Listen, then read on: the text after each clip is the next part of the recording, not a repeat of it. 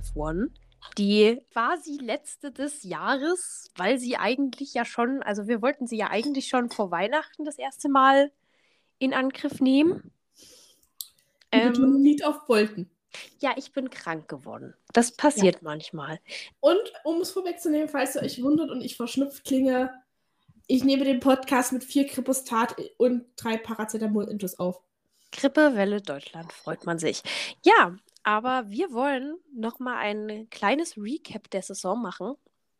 Haben uns dafür sozusagen ein paar Kategorien herausgesucht. Äh, Im Prinzip ist es das, was wir letztes Jahr nach dem Abu Dhabi-Rennen direkt angeschlossen haben, weswegen die Abu Dhabi-Rennfolge damals sehr lang geworden ist.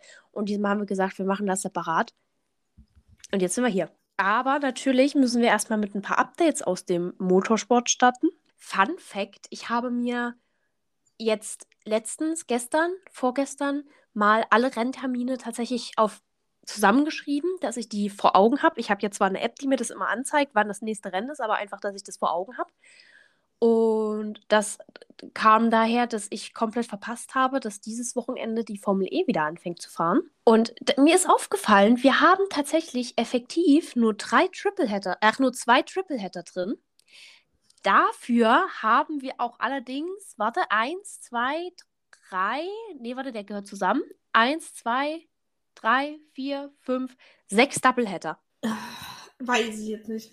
Und Änderungen, das hatte ich mit dir gestern schon besprochen. Mir ist außerdem aufgefallen, dass Spa nicht länger die Sommerpause beendet, sondern die Sommerpause dieses Jahr eröffnet. Es ja. ist also das letzte Rennen der ersten Hälfte und nicht das erste Rennen der zweiten Hälfte, was jetzt Sanford ist. Und ich weiß persönlich nicht ganz, was ich davon halten soll.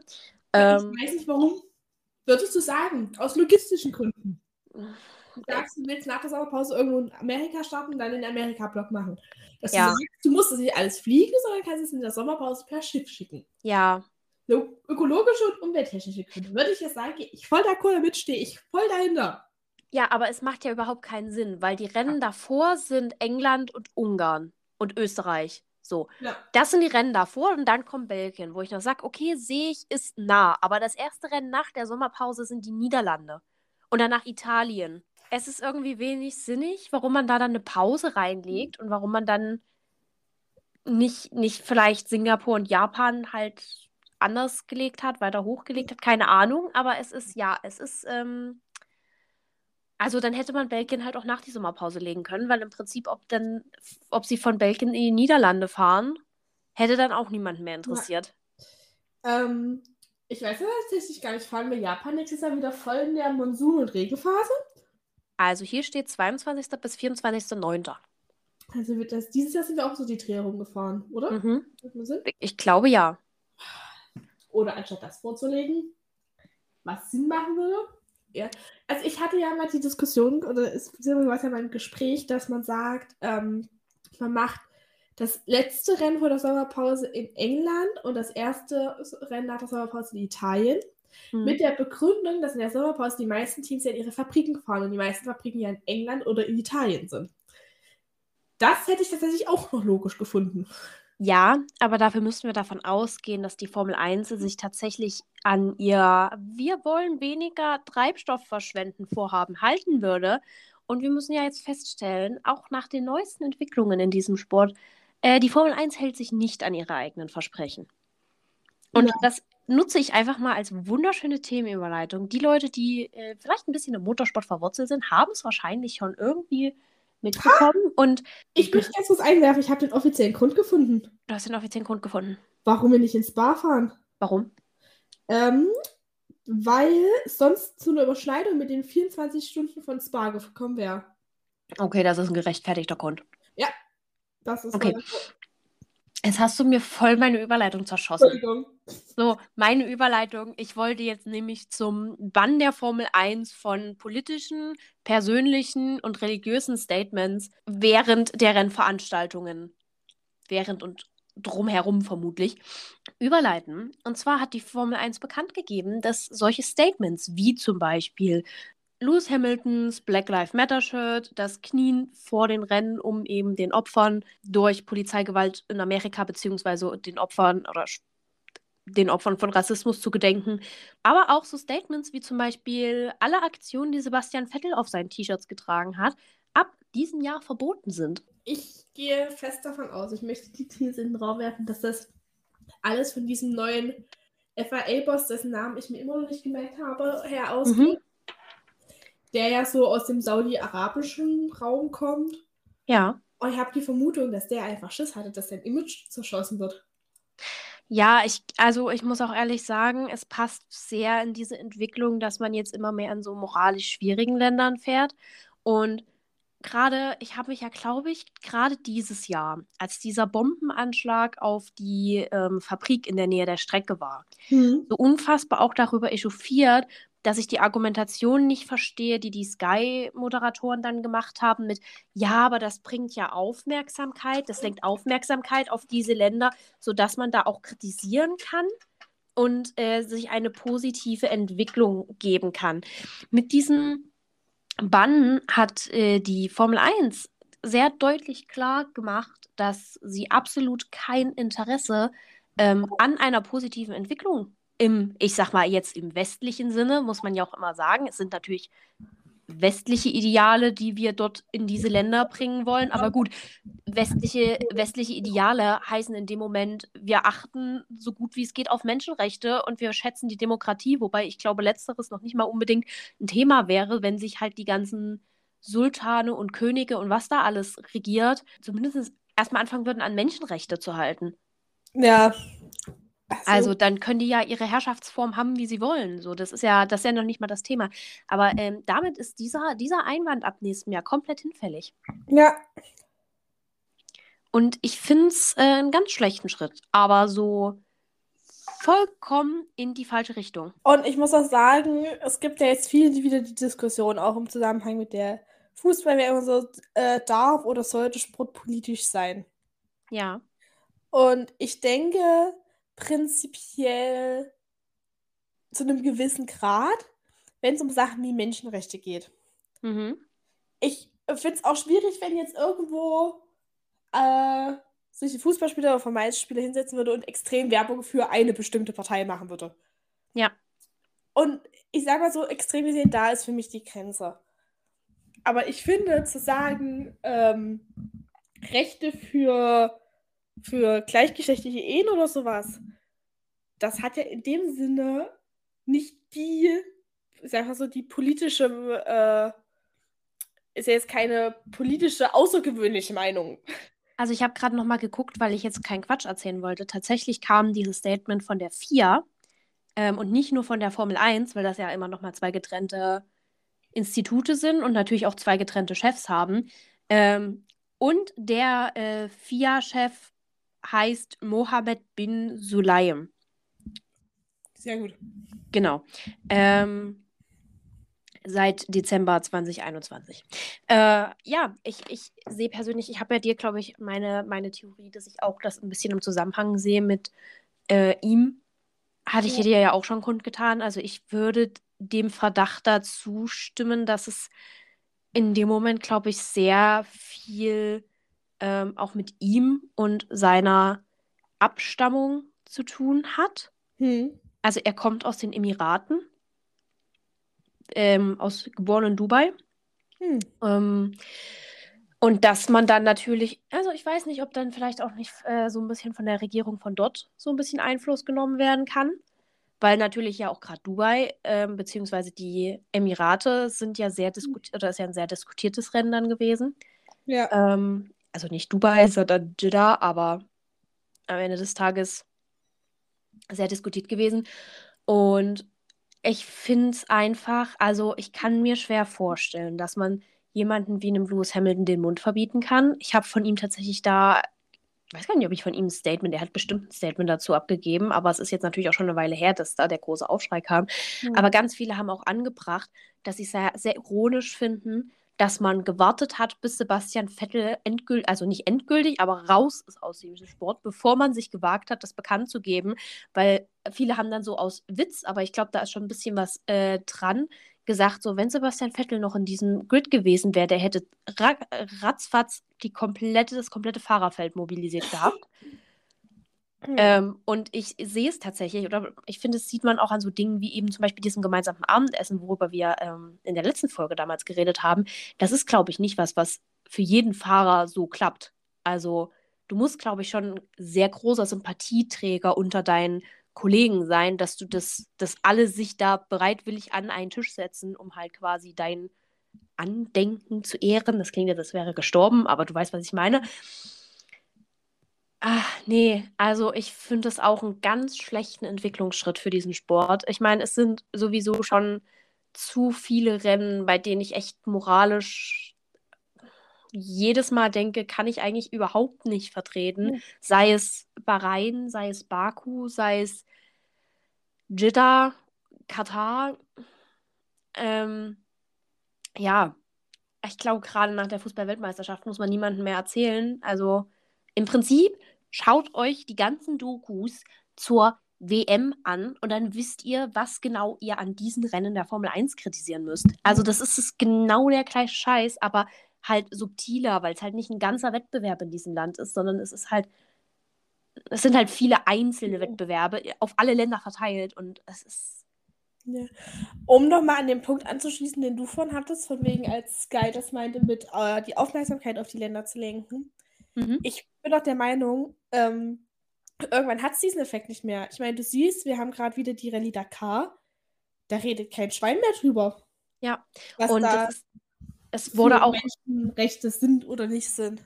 Und es wurde halt auch im Zuge zur WM ja gesagt, dass die Länder damit massiv ihr Image polieren können. Also massivst. Und ich meine, da müssen wir, da müssen wir nicht nur die Formel 1 kritisieren. Es fährt ja auch die, äh, die Formel E zum Beispiel in moralisch schwierigen Ländern. Und das, also gerade, weiß ich nicht, gerade wenn man sich Nachhaltigkeit auf die Flagge schreibt, weiß ich da nicht, ob da manche von diesen Ländern wirklich die besten Vorreiter sind, ob die tatsächlich so viel tun, um die Umwelt zu schützen. Ähm, ja. Ich sag nur so Bauprojekte mitten in der Wüste. Skihallen ähm, mitten in der Wüste. Zum Beispiel. Äh, und ich finde einfach, also was du gesagt hast, so, dass man natürlich jetzt nicht unbedingt für eine Partei Werbung machen sollte, etc. Das ist ja klar, aber du solltest in der Lage sein, frei deine Meinung zu aktuellem ja. politischen Weltgeschehen zu äußern. Und für mich ist einfach, sobald du in so einem Land so einen Wettbewerb stattfinden lässt, ähm, kannst du nicht mehr sagen, der Sport ist unpolitisch, weil in dem Moment hast du dich dafür entschieden, politisch zu sein und dieses Land quasi mit deiner Aufmerksamkeit zu beleuchten. Ja. Und ich meine, wir hatten ja auch Nikita Mazepin, der hat genauso seine Meinung gesagt, auch wenn die komplett das Gegenteil teilweise war. Ja, aber also, Und dann musst du auch damit leben, dass es halt solche Meinungen gibt. Genau. Ja. Aber dann haben alle ihre Meinung gesagt. Genau, und das ist halt das. Es können ja auch gegensätzliche Meinungen zu jetzt vielleicht unseren Meinungen geäußert werden. Das ist ja okay. Da kann man natürlich sagen, so, ja, die Meinung gefällt mir nicht. Aber am Ende des Tages hat die Person natürlich das Recht, diese Meinung zu äußern. Und wenn dann äh, Nikita Mazepin, dann muss man jetzt sagen, noch, wir gehen jetzt mal von Nikita Mazepin vor dem Angriffskrieg auf die Ukraine aus, ja, ja. Ähm, sich eben pro-russisch äußert, ja, was, was sollst du machen? So ist seine Meinung, kann man nichts machen. Ähm, alles nach dem Angriffskrieg, finde ich, äh, ist jede pro-russische Meinung für mich einfach in vielen Punkten nicht mehr gerechtfertigt. Nach dem Angriffskrieg ist er kein Formel-1-Fahrer mehr gewesen. Das ist korrekt. Aber er hat ja trotzdem noch seine Meinung kundgetan. Und ja. durch, durch seinen Stand als ehemaligen Fahrer hat er ja zum Teil trotzdem noch Aufmerksamkeit bekommen. Ja. Wenn auch nicht so viel, wie jetzt vielleicht ein tatsächlich erfolgreicher Fahrer bekommen hätte. Ähm, ja, also ich bin der Überzeugung, jeder sollte das Recht haben, seine Meinung zu äußern, außer sie ist halt ähm, faktisch falsch. Das ist für mich eine persönliche Ausnahme oder äh, diskriminierend. Also so rassistische Sachen etc. sind auch keine Meinung. Glaube ich, Statement hatten wir schon oft genug gebracht. Ähm, aber sowas sollte halt auch nicht vorkommen. Dafür sollte halt Meinungsfreiheit auch nicht ausgenutzt werden. Aber prinzipiell sollte sich jeder über diese Länder äußern können. Und wenn sich halt einer der Fahrer hinstellt und sagt, hey, ich finde dieses Land mega geil, muss ich seine Meinung nicht gutheißen oder sich ein Fahrer hinstellen und sagt, ja, ich finde es super, dass wir hier fahren, so, mir ist das eigentlich egal, ähm, was hier passiert. Oder selbst wenn sich ein Fahrer hinstellt und sagt, ja, ich möchte mich nicht politisch äußern, kann ich respektieren, ähm, aber es allgemein zu verbieten, schwierig. Ähm, da haben auch viele Leute dann spekuliert, was denn jetzt zum Beispiel passiert ähm, mit zum Beispiel Pierre Gasly, der die Angewohnheit hat, sich vor dem Rennen halt einfach zu bekreuzigen, weil es für ihn halt einfach so ein ich sag mal, so eine Glücksbringer-Geste ist. Hm. So, ob ihm das jetzt verboten wird, zumindest halt in der Öffentlichkeit. Naja, aber das könntest du ja, also das ist in dem Sinne ja kein politisches Statement. Aber es ist ein religiöses Statement und die sind genauso verboten. Ja, aber dann dürfte Lewis Hamilton noch seine Kreuzketten nicht mehr tragen. Ja, das kommt aber alles mit rein in die Diskussion. Das, Das ist alles, das wurde alles diskutiert. Also das würde alles mit darunter fallen. Du dürftest deine Religion nicht mehr präsentieren. Und das, das finde ich noch was anderes, als zu sagen, keine politischen Statements mehr zu geben. Weil das ist ja wirklich was, was in gewisser Weise Menschenrechte einschränkt. Ja, die Meinungsfreiheit einzuschränken Ja. ist auch ein eingeschränktes Menschenrecht. Ja, Es, also es, es schränkt alles die Menschenrechte ein.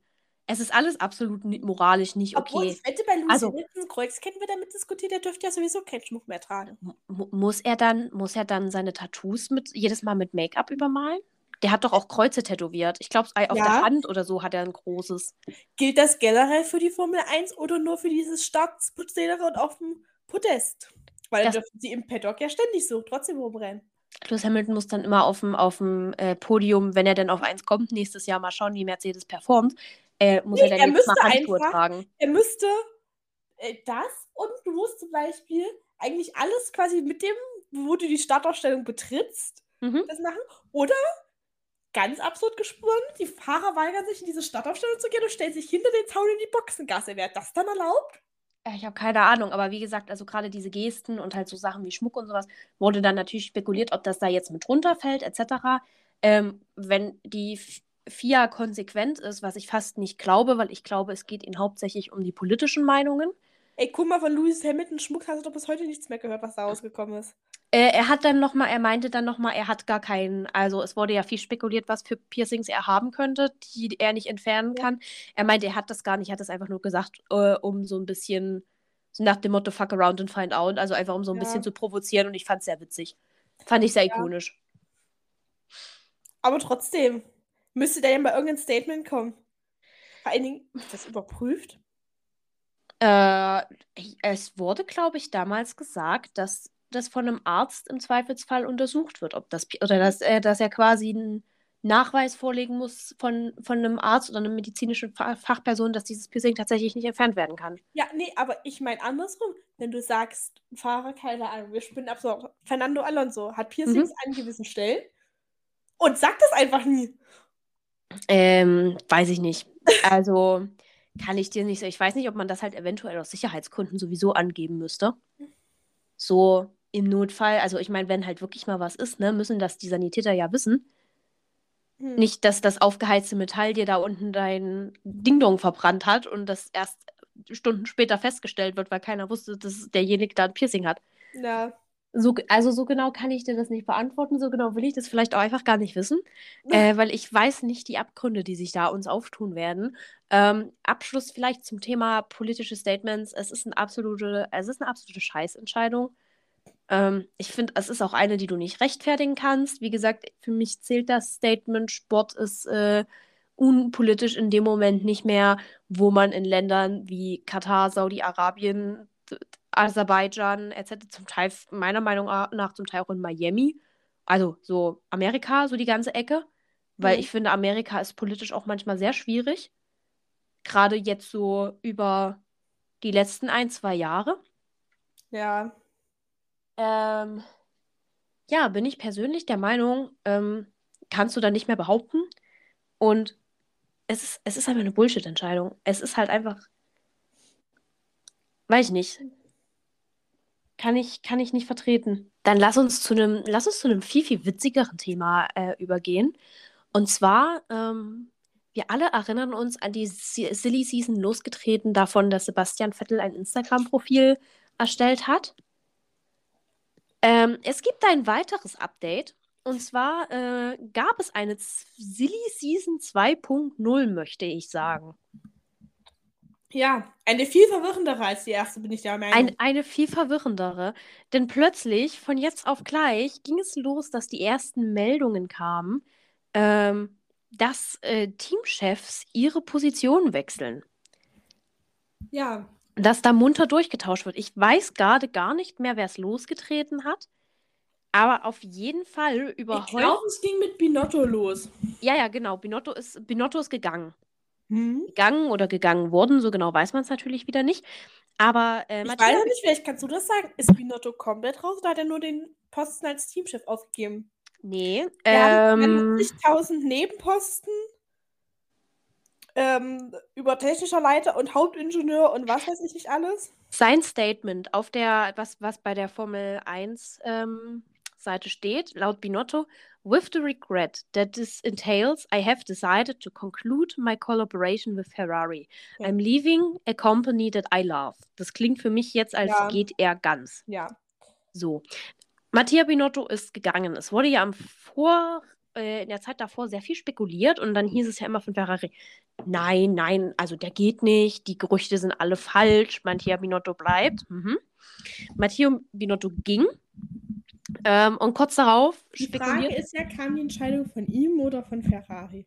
äh, vielleicht ist es einfach eine gemeinschaftliche Entscheidung gewesen, weil ich glaube auch einfach, Ja. der Mann war durch. Ich meine, dieses war ja war ja jetzt wenigstens keine komplette Katastrophe für Ferrari. Ich meine, natürlich, sie haben Ich bin immer noch der festen Überzeugung, es war eine komplette Katastrophe für, für Ferrari. Es gab nur Teams, die noch schlimmer waren, die noch schlimmer rausgestochen Okay, gut, das, das könnte ich als Statement auch so hinnehmen, aber im Vergleich zu den letzten Jahren Ja. fand ich es nicht mehr ganz so schlimm. Es wurde nicht mehr so auf ihm herumge... Naja, er hat sich ja auch sehr zurückgezogen. Du hast ihn ja auch nicht mehr gesehen. Ja. Auf jeden Fall äh, ging es kurz darauf weiter, ähm, dass jetzt erstmal natürlich spekuliert wurde, wer, wer wird Mattia Binotto folgen. Ähm, und dann entwickelte sich ein Teamchef-Karussell. Das war nicht das Fahrerkarussell, es war ein Teamchef-Karussell. Ja.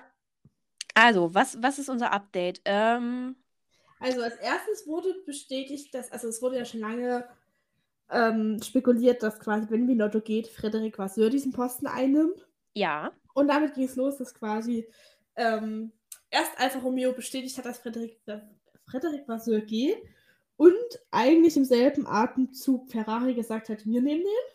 vorher müssen, vorher, es gab, es gab noch einen, äh, einen Teamchef, der vorher gegangen ist. Und zwar, das wird dir sehr wehtun. Äh, Jos Capito verlässt Mhm. Williams. Stimmt. Ja. Und wir wissen alle, Wally ist ein sehr großer Fan von Jos Capito. ja. Ja.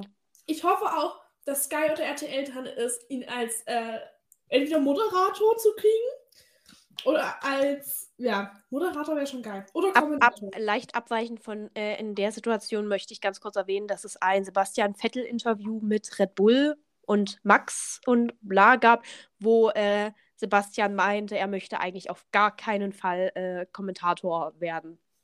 Ja, ja, wenn er moderiert. Ich glaube, das wollte er auch nicht unbedingt.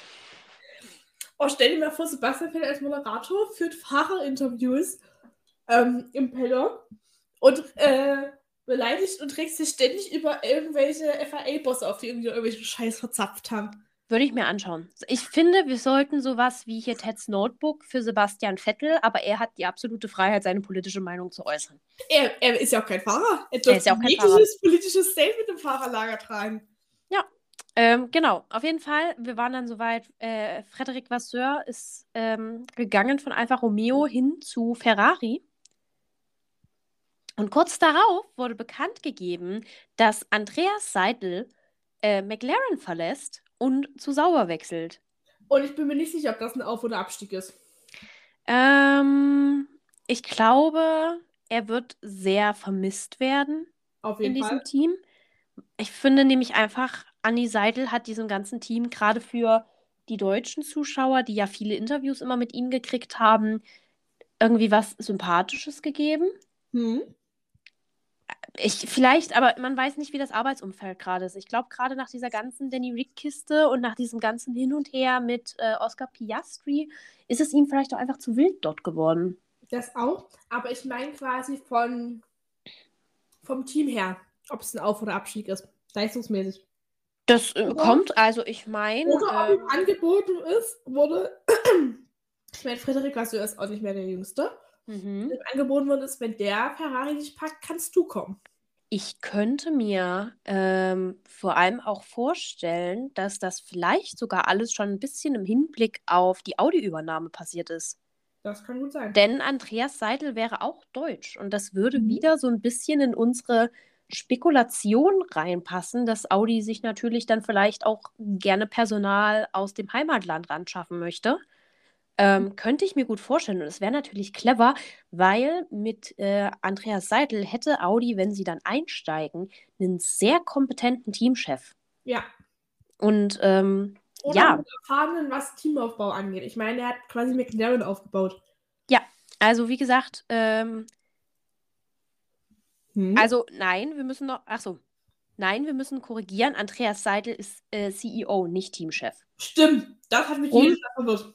Rum wie numm. Ähm, er Hm. ist sehr erfahren und er könnte, glaube ich, wenn Audi einsteigt, eine sehr große Hilfe sein. Das So. hat mich nämlich immer verwirrt. Auf den allen Übersichten, die ich hatte, da war Andreas Seidel schon lange announced. Und ich gucke, stehe ich raus. Wieso ist der da nicht drauf? Weil Andreas Stella der neue Teamchef von McLaren. Äh, ach so, nee, ja, Nee, genau. Andreas. Stella ist ich der. rausgefunden habe, er ist ja nicht Teamchef, sondern CEO.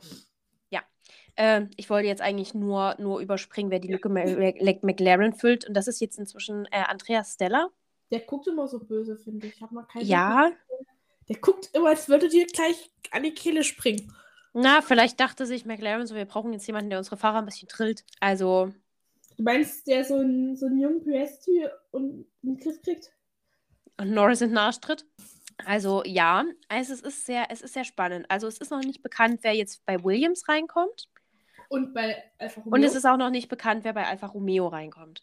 Aber ich fand es dann natürlich auch sehr witzig, weil ähm, Mercedes hat sich natürlich direkt einen Scherz draus gemacht und hat ein Bild von Toto Wolf äh, gepostet, so nach dem Motto Announcement und hat, haben dann aber so ein bisschen den, äh, den Alex Albon während der ganzen Piastri-Kiste gemacht und haben quasi gepostet, wir announcen, bei uns bleibt alles, wie es ist. Also, man kann von dem Team halten, was man will, aber Mercedes Social Media Team ist wirklich, die sind da. ja. Die, die sind wirklich da. Ja, das war auf jeden Fall ähm, das Teamchef-Roulette. So. Die, zwei, die Silly Season 2.0, aber weil ich, und weil ich es gerade sehe, es gibt noch ein Announcement, an das ich jetzt gar nicht gedacht habe. Mick Schumacher verlässt die Formel 1 nicht. Wir werden ihn zwar nicht mehr so Oh. viel sehen, aber er verlässt die Formel 1 nicht, denn Mick Schumacher hat sich tatsächlich ähm, einen Platz als Reservetreiber, also Reservefahrer bei Mercedes gesichert. Also Mercedes, ich meine, Mercedes hat ja schon damals, als noch Diskussionen mit Haas waren, ja, und es so noch so ein bisschen in den Sternen stand, ob mir geht, haben sie ja direkt gesagt, ja, sie, sie sind natürlich durch ihre Geschichte, also gerade in den Anfängen äh, war es ja Michael, der auch ein bisschen mitgeholfen hat, dieses Team mit aufzubauen. Ähm, haben sie halt gesagt, sie, sie fühlen sich da der Familie Schumacher sehr verbunden. Natürlich vermutlich auch einfach, weil es deutsches Team ist, ne, deutsche Fahrer. Und haben gesagt, auf, also wenn denn Mick keine Verpflichtung bekommen sollte, würden sie ihm auf jeden Fall einen Reservefahrerplatz anbieten und haben das tatsächlich auch gemacht. Mick ist ab nächstem Jahr Reservefahrer für ähm, Mercedes und ist, ich, ich möchte nicht fies klingen, aber jetzt hoffe ich fast, dass irgendeiner der beiden Mercedes-Fahrer mal krank wird über das Jahr oder so am Flughafen stecken bleibt oder was halt einfach manchmal so passiert, ne? Weil ich würde schon gerne ein Rennen von Mick Schumacher im Mercedes sehen. Ja, und es gibt auch Gerüchte, dass ähm, Lewis Hamilton wohl angedeutet haben soll, wenn er nächste Saison beziehungsweise den Titel holt, beziehungsweise sobald er den Titel geholt hat, den nächsten, würde er wohl aufhören Mhm. und es würde sofort quasi durch Mick Schumacher ersetzt werden. Das, was ja auch Sinn macht. Müssen Ja. wir ja fairerweise sagen, was ja auch. Da sie ja mittlerweile, glaube ich, ihre ganzen Paddock an Reservefahrern ja mehr oder weniger verloren haben. ja, Stoffel van Dorn ist es nicht mehr, Nick de Vries nicht mehr, George Russell nicht mehr. Mhm. Hatten die nicht, hatten die nicht auch mal irgendwie eine Saison Nico Hülkenberg gehabt? Ist Nico Ja, Hülkenberg nicht schon mal für jeden stimmt. Ersatzfahrer gewesen? Ja, Nico Hülkenberg ist so ein bisschen die Paddock-Matratze. Der wird so als Reservefahrer einmal durch alle Teams durchgereicht. Das war wie, weißt du, das war wie, wenn Audi kommt, fährt er auch noch für Audi. bestimmt. Also kann ich mir gar nicht, also finde ich gar nicht so unrealistisch, dass der da nicht auch Interesse dran hätte. Er fragt sich halt, ob er tatsächlich beschließt, noch so lange zu machen, sage ich jetzt mal. Ja. Ähm, aber ja, nee, äh, das ist ein bisschen wie Nick de Vries, der alle Teams mal angetestet hat, bevor er dann seine Verpflichtung bekommen hat. Ja. Also ich, ich finde es schon sehr witzig. Ich finde es schon sehr witzig. das waren, soweit wie es mir jetzt einfällt, alle News. Also die einzigen News, die ich euch noch bringen kann, ist, dass die ersten Teams jetzt ihre Launches angewendet, angekündigt haben. Also hauptsächlich vor allem Aston Martin. Die wollen wir am 13. Februar jetzt, also am Freitag, ihr Auto launchen. Haben sie vielleicht schon, je nachdem, wann ich diesen Pod oder wann dieser Podcast geschnitten wird. Ähm, auch Red Bull hat, glaube ich, ihren Launch angekündigt. Ähm, der hier ist noch nicht. Ich habe eine Insta-Story gesehen gehabt.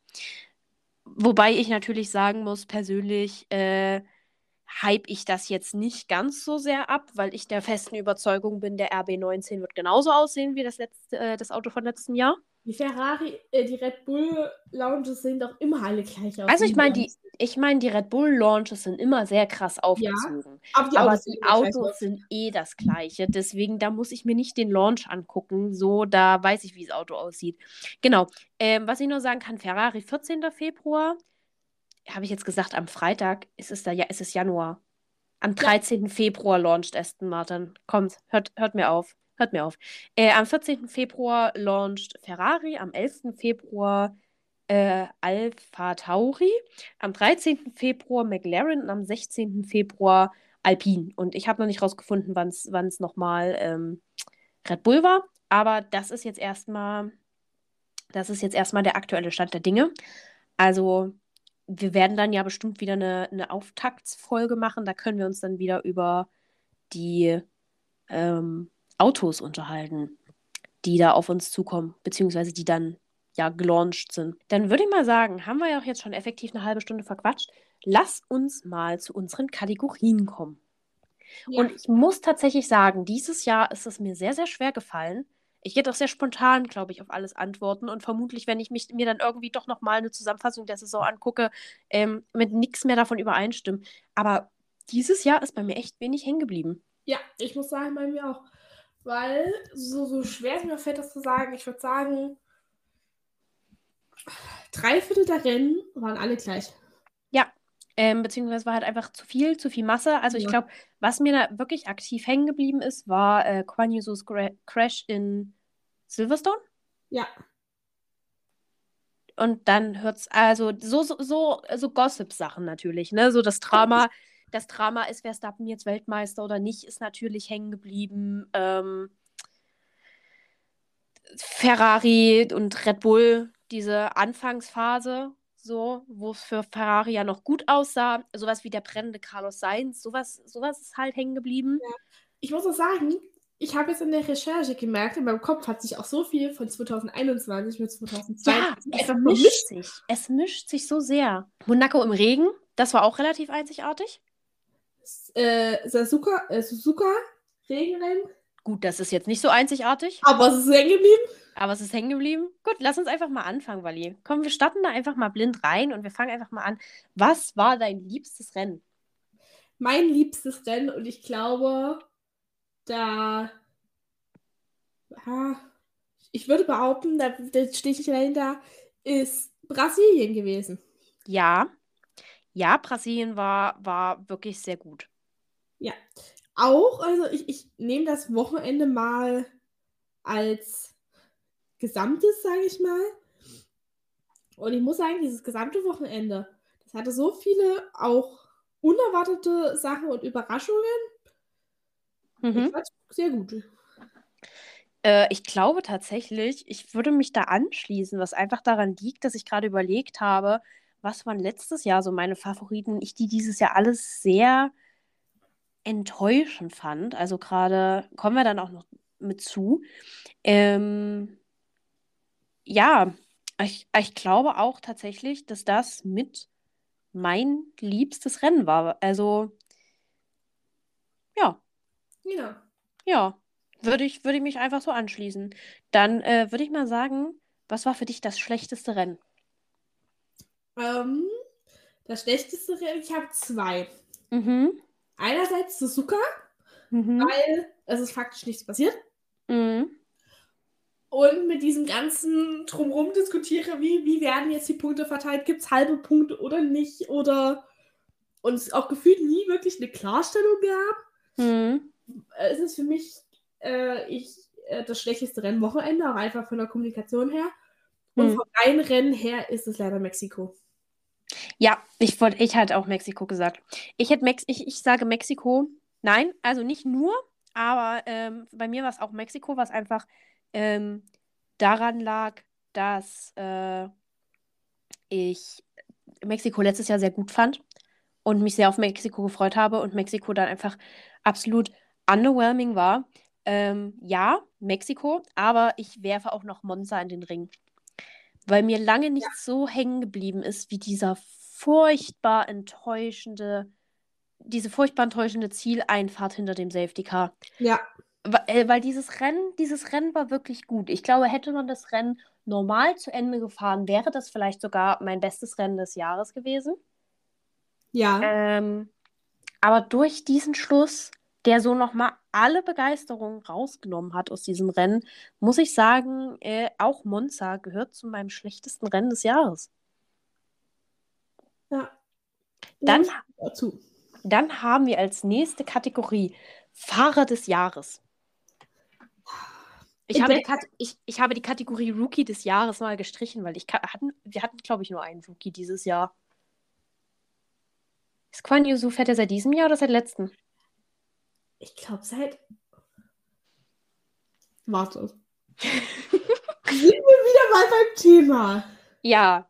Ähm, nein, wir müssen ja nur fragen, ist George Russell letztes Jahr schon gefahren? Nein. Nein. Nein, dann fährt Quan Yusu seit diesem Jahr, weil der mit Bottas zusammen das äh, äh, Gespann Kimi und Giovinazzi abgelöst hat. Jetzt 2022 bei Alfa Romeo. Sag ich doch. Aber ich glaube, das war, ich glaube, das war der einzige Rookie, den wir hatten. Ja.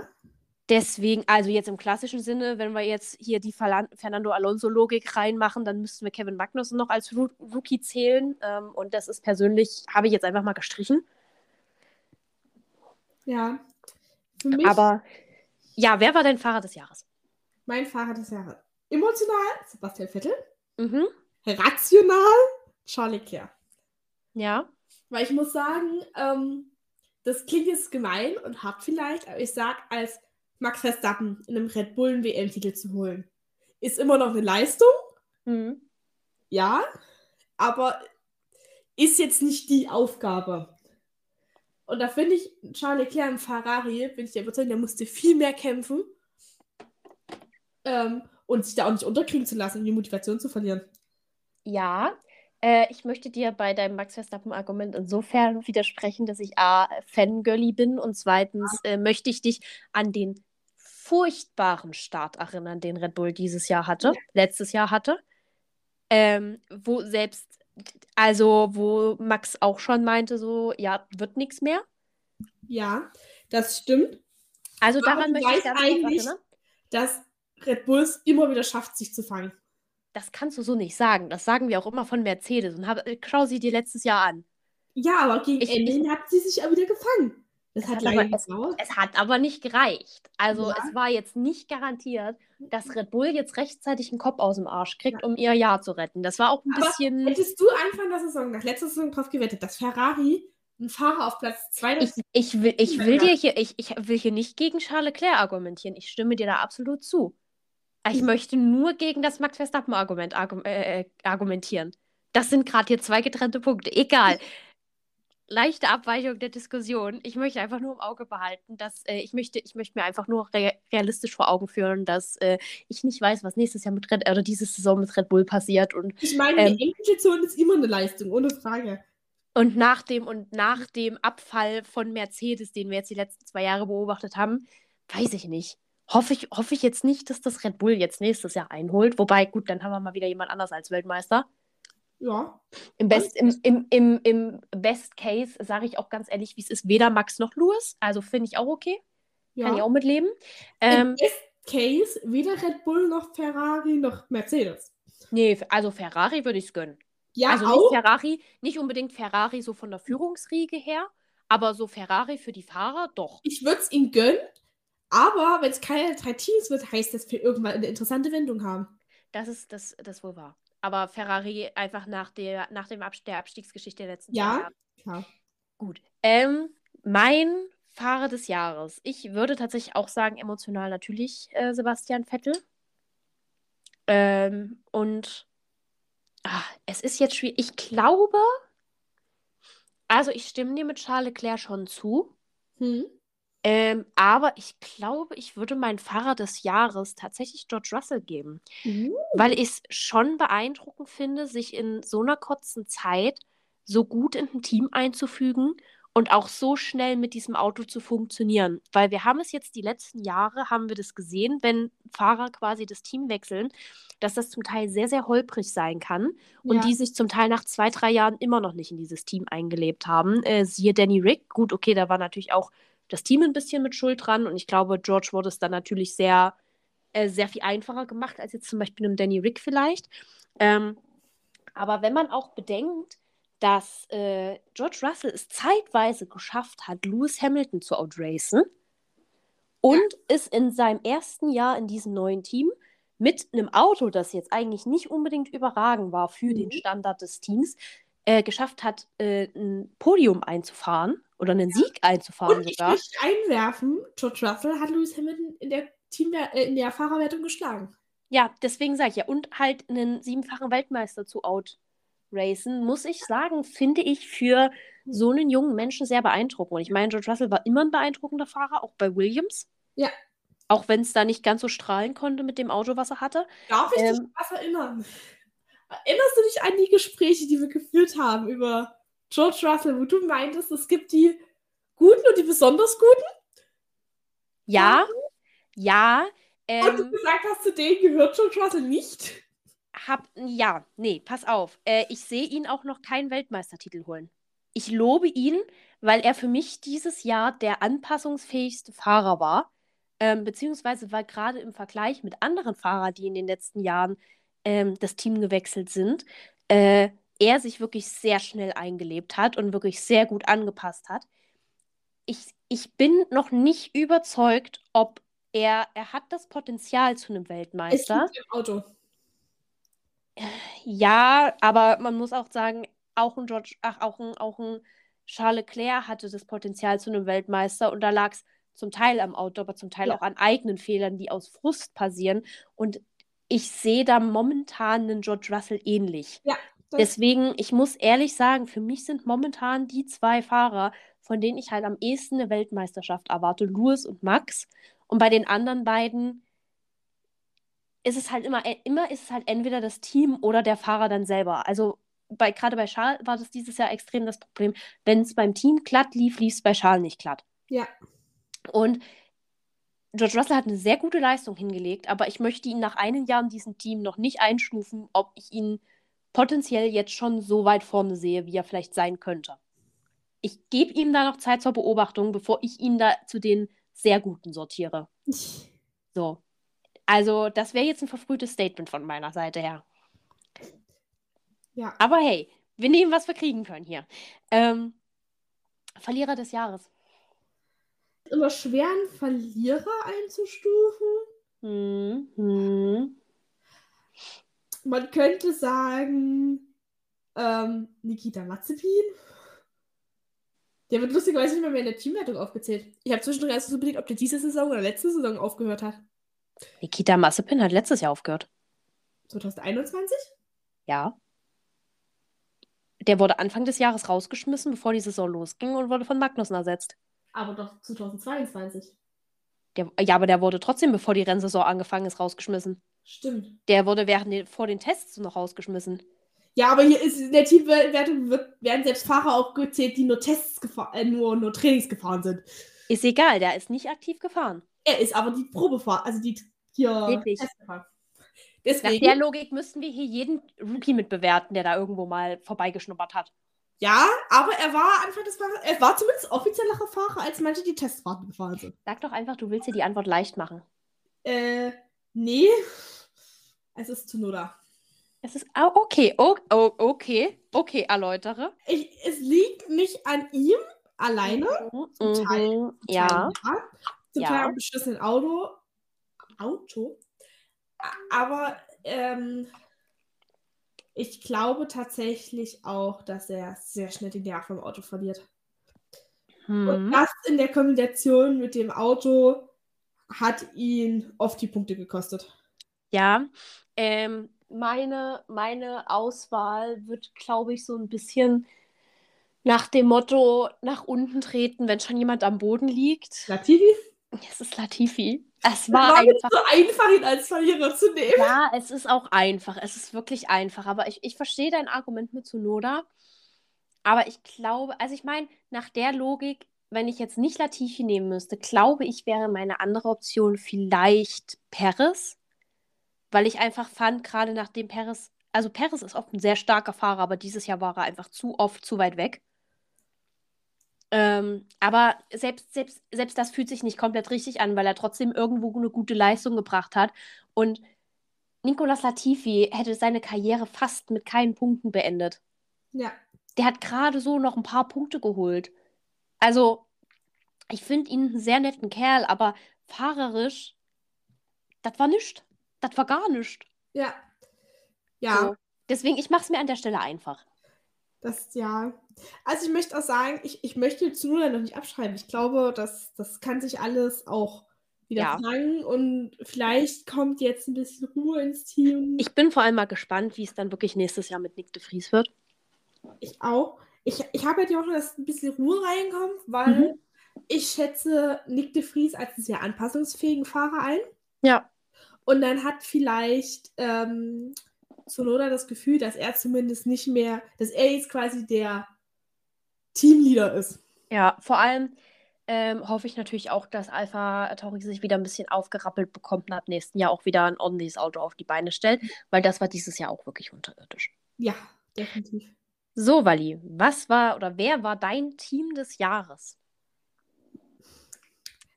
Das Mein, ist keine leichte Frage. nee, weil ich will auch nicht die Basic-Antwort Red Bull geben. Ja, habe ich gerade auch. Für mich So, ist es, glaube ich, Alpine. mhm. Ähm, einerseits, weil ich die, die Teamkombi stark fand. Und auch Mhm. wenn du bedenkst, ich weiß nicht, ob es diese Saison oder letzte Saison war. Ich glaube, es war die Saison, da, Saison davor, wo, wo ähm, Alonso quasi Ocon den Rücken freigehalten hat. Ich weiß nicht, ob du dich an die Szene erinnerst, wo er Lewis Hamilton und Co. aufgehalten hat. Ja, ja. Und ich glaube tatsächlich, ich mag Ottmar Saffenhauer ja nicht so sehr. Mhm. Aber ich glaube, der hat das Team sehr im Griff. Und ich habe das Gefühl, dass das somit, wenn man quasi ein Team außerhalb der Top 3 nehmen will, so das organisierteste Team ist. Ja, also ich würde mich da jetzt wirklich einfach anschließen, aus Ermangelung an Alternativen. ähm, naja, ich hatte jetzt überlegt, noch die einzigen, wo ich jetzt noch überlegt hatte, ob es ob, da Sinn machen würde, ähm, wäre für mich ähm, vielleicht sauber gewesen. Aber Ja. andererseits, da ist halt nichts passiert signifikant. Also, ich, außer dass irgendwann dann zwischendrin so ein riesiger Gap zwischen Bottas Die haben sich und nicht verschlechtert. Sie haben, naja, Quan Yusu schon, der hat stark angefangen und Ja. dann ein bisschen nachgelassen, aber der ist Rookie, der hat Welpenschutz. Und ansonsten muss ich halt sagen, ich möchte jetzt auch nicht unbedingt die Top 3 nehmen. Ich meine, Mercedes hätte es in gewisser Weise zumindest dafür verdient, dass sie wirklich das Ding nochmal so umgedreht haben, wie sie es haben. Ja. Ähm, aber ich würde mich einfach tatsächlich bei dir bei Alpine anschließen, weil das ist auch das einzige Team, bei dem es sich richtig anfühlt Ja. und äh, würde damit äh, zum Verliererteam des Jahres übergehen. Ich, wir haben es vorhin, glaube ich, schon mal kurz angerissen. Ich weiß nicht, ob wir da einig sind, uns einig sind, aber bei mir ist es Haas. Äh, Ja? Haas. Alpine. Nein, warte. Hilfe. Sortiere bitte ganz kurz deine Teams. Alpha Tauri. Ah ja, okay. Meine Notizen sind durcheinander geflogen. Ja, ähm, aber ich hätte dir auch bei Haas prinzipiell zugestimmt. Ähm, Obwohl muss- Haas sich verbessert hat. ja, aber ich fand das Team einfach dieses Jahr nicht sympathisch. Und ich muss ehrlich gesagt, also nicht die Fahrer, sondern so dieses ganze Hin und Her mit Mick Schumacher gegen Ende ging mir dann irgendwie so Ja. ein bisschen gegen Strich. Aber das war noch nicht mal so sehr das. Ähm, ich habe auch wieder nach Sympathie entschieden. Und ich muss einfach sagen, wer für mich einfach einen krassen Image-Damage dieses Jahr bekommen hat, mit der Art und Weise, wie die Saison lief und wie auch die Medien, der Medienumgang war, etc. Für mich ist auch einfach McLaren ein Verliererteam dieses Jahr. Ja?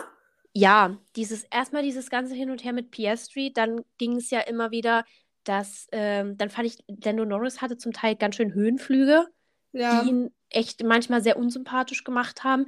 Und dann gab es ja auch viel, ähm, ging es ja auch viel drum, wie das Team gerade mit Ricciardo umging. Und gerade Zach Brown hat ja wirklich zum Teil sehr unsympathische Äußerungen in Bezug auf Ricciardo getroffen. Ja, stimmt. Ähm, und das fand ich einfach im Gesamten so, also bei mir wirklich McLaren vorher eins meiner absoluten Lieblingsteams gewesen, ist mir dieses Jahr wirklich ein bisschen unsympathisch geworden. Ähm, deswegen finde ich es auch fast ein bisschen schade, dass Andy Seidel weg ist, weil Andy Seidel war noch so einer der letzten Sympathieträger in diesem Team. Für mich. Äh, ja, beobachten wir mal, was nächstes Jahr passiert. Dazu muss ich jetzt sagen, ich bin auch, also ich bin auch nicht so unbedingt der große überzeugte Fan von Oscar Piastri bisher. So, also ich, keine Ahnung, ich habe von dem keinen Eindruck. ja. So, deswegen, ähm, ja, mal schauen, was es nächstes Jahr wird. Aber ich muss echt sagen, die haben im Vergleich zu letztem Jahr sehr an Ansehen bei mir verloren. Und deswegen würde ich dem da einfach mal den, das Verliererteam zuschieben. Mein anderes Verliererteam alternativ wäre Aston Martin.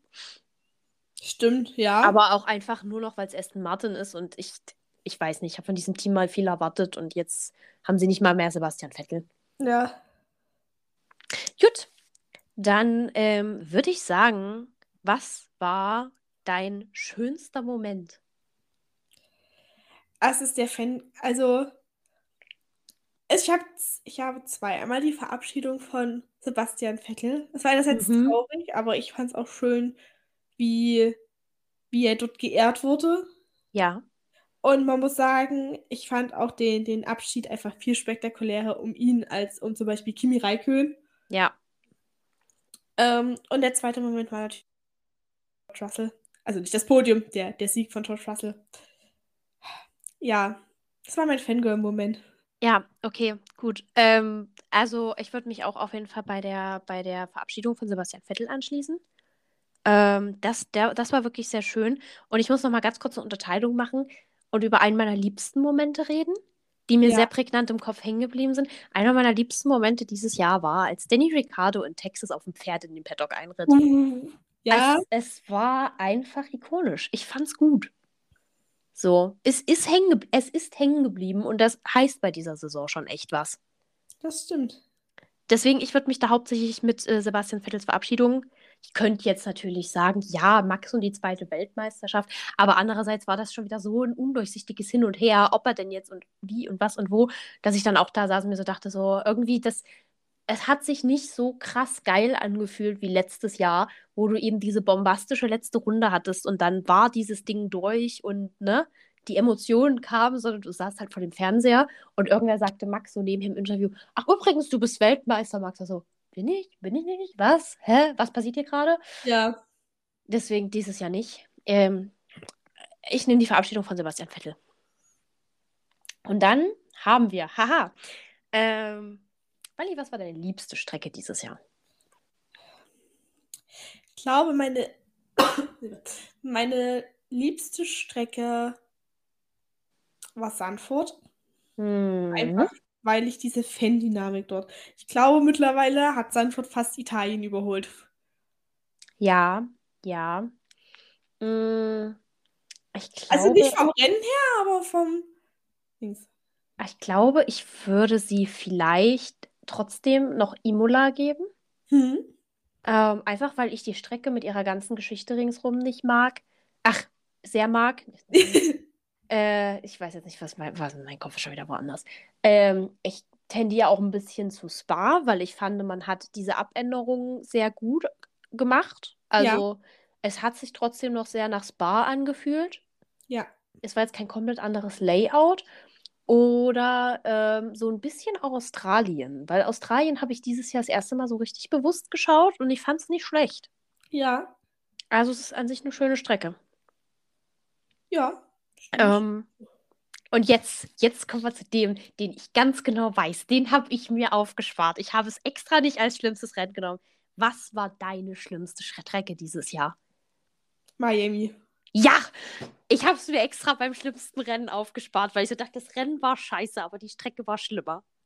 Also ich meine, ich muss sagen, ich, ich bin ja großer Fan von Stadtstrecken. Ich nicht und Miami unterstützt wieder komplett meinen Punkt, dass ich für Stadtrennen für die Formel 1 nicht für sinnig erachte. Formel E, ja, okay, aber Mhm. Also ich bin normalerweise großer Fan und ich mag auch Monaco sehr.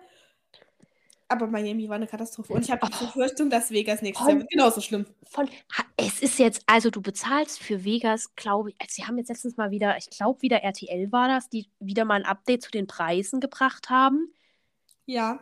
Oh Gottes Willen, du fällst wirklich vom Glauben ab, was Ich habe irgendwas gelesen von so, die teuersten VIP-Karten kosten eine Million oder so. Mhm, mhm, mhm. Ich glaube, das war aber, das war, glaube ich, schon bekannt. Sie hatten noch mal was gepostet, aber ich finde es, glaube ich, gerade jetzt nicht. Ähm, aber es ist also, ich habe überhaupt keine Lust auf Las Vegas. Ich weiß, die Fahrer freuen sich immens drauf. Ähm, das ist, das ist schön für die Fahrer. Ich, ich hoffe für sie, dass es ein- eine geile Strecke. Ich hoffe für uns, dass es eine geile Strecke wird. Ja. Ähm, aber Miami war die allergrößte Kacke, die ich seit langem gesehen habe. Also von vorne bis hinten. Ich meine, ich fand noch nicht mal so schlimm, dass sie es halt so ein bisschen mit dem Football verknüpft haben. Mm, Wobei ich jetzt sage, also ich gucke ein bisschen Football, aber nicht viel. Und ich habe trotzdem das Gefühl, die Miami Dolphins gehören jetzt nicht so zu diesen krass bekannten Teams. Ja. Also weiß ich nicht, ob man das unbedingt hätte verknüpfen müssen, aber haben sie halt. Aber alles daran, das Layout, wie das Rennen ablief, dieses ganze Drumherum, wie sie Max Verstappen mit diesem hässlichen Golfkart zum Podium gefahren haben, mit so einer Polizeieskorte, was einfach nur komplett drüber war. Und dazu ähm, dann dieser, dieser, diese, was sonst die Pirelli-Kappe ist, als Footballhelm. Also, ich habe so viele Bilder davon noch im Kopf und ich fand alles schlimm daran. Ich fand Ja. alles schlimm an diesem Rennen. Ähm, nee, nee, ja, Um nochmal auf die Ticketspreise von Las Vegas zurückzukommen. Ich habe Ja. schnell gegoogelt. Das günstigste Euro kostet 500 Euro. Das ist ein Stück. das hatte ich gelesen. Hier, guck, hier habe ich es auch gefunden. Ähm, irres 2000 Ticketpaket für Rennen in Las Vegas soll 5 Millionen US-Dollar kosten. Ja. Das, für den Stehplatz bezahlst du 500 Euro. Für die billigsten Tribünenplätze 2000 Euro. Und ja, im Vergleich gezogen, das ist nur für einen Tag. Die billigsten Wochenendkarten ins Bar mit VIP-Zugang und Startzielgerade kosten 800 Euro. In Las Vegas bezahlst du für die billigsten Tribünenplätze für nur Rennsonntag 2000 Euro. Und wenn du quasi an der Startzielgerade sitzen willst, bezahlst du zweieinhalb. Und wenn du dann noch Logenplätze haben willst, bezahlst du 10.000 Euro. Ach du Scheiße. Nur, für, kann, nur die Preise für Sonntag. Und dann wirklich, dann kann mir niemand dieses Miami-Rennen rechtfertigen mit, ja, aber Amerika ist so groß und es müssen ja alle irgendwie ein Rennen in der Nähe haben, wo sie, wo sie, du kannst die Miami als Normalfan, also du kannst dir Formel 1 als Normalfan sowieso nicht leisten, aber Miami kannst du dir ja nicht mal als gut betuchter Formel 1-Fan leisten. Las Vegas. Meine ich, sorry. Ähm, also, Ja, Uff, uff, ich, ich plädiere dafür, dass in 2024 dann eins von beiden USA-Rennen wieder gekickt wird. Bitte. Ja. Es ist mir egal. Packt, äh, von, von mir aus sollen sie wieder auf Paul Ricard fahren, aber ich kann das nicht. ja. Also, es ist sehr schwierig. Gut, dann haben wir noch mal auf einem Hoch geendet, würde ich sagen. Ja. Fällt dir sonst noch etwas ein, was du gerne besprechen möchtest aus der letzten Saison? Gerade nicht, nein. Gut, dann würde ich sagen, das war's für heute. Vielleicht da kurzer Info-Einwurf. Das war's noch nicht für heute. Wir hatten ja am Anfang der Saison angesprochen, dass wir für letzte Saison zwei Rennleiter hatten, die sich immer abgewechselt haben. Ja, Von dem Prinzip ist ja die FIA im Laufe der Saison abgekommen und hatte nur noch einen der beiden. ja. Und das soll wohl auch so fortgeführt werden. Also von dem Prinzip mit zwei Rennleitern sind sie wohl wieder abgekommen. Hm. Ja, naja, gut. Dann werden wir mal sehen, ob es dann nächstes Jahr wieder ein paar weitgehend diskutierte Entscheidungen gibt. Und am Ende jemand abdanken muss. Wäre nicht das erste Mal in diesem Sport. Und ähm, ich würde sagen, wenn jetzt nicht hier noch irgendwem in dieser Runde was einfällt, was gerade diskutiert werden muss, machen wir die Folge zu. Ja. Wir haben uns sehr gefreut, dass ihr uns zugehört habt, wie eigentlich immer. Ähm, wenn ihr Updates etc. wollt, wann, wann die Auftaktfolge kommt, wann wir dann mit den ersten Folgen wieder loslegen, folgt uns gerne auf Instagram, let's talk about F1-Podcast. Ähm, und ansonsten, Wally, führst du die Tradition des Zitats heute fort? Oder? Ja. Sehr gut. Und dann hat Wally nämlich noch das Zitat des Tages für uns. Und wir verabschieden uns von euch. Wir wünschen euch einen schönen Abend, Mittag, Morgen, Wochenende, Wochentag, Feiertag, was auch immer gerade sein mag, wenn ihr das hört. Und Wally, du bist dran. Ich habe ein Zitat, das hat Sebastian Vettel über seinen Abschluss und seine Zukunftspläne gesagt. Und ich finde, es passt wunderbar auf die Winterpause. Ich freue mich erstmal nichts zu tun. Dann werde ich sehen, dann werde ich sehen, was ich mit mir mache. Es gibt so viele andere Dinge in meinem Kopf, andere Interessen, auch abseits vom Racing.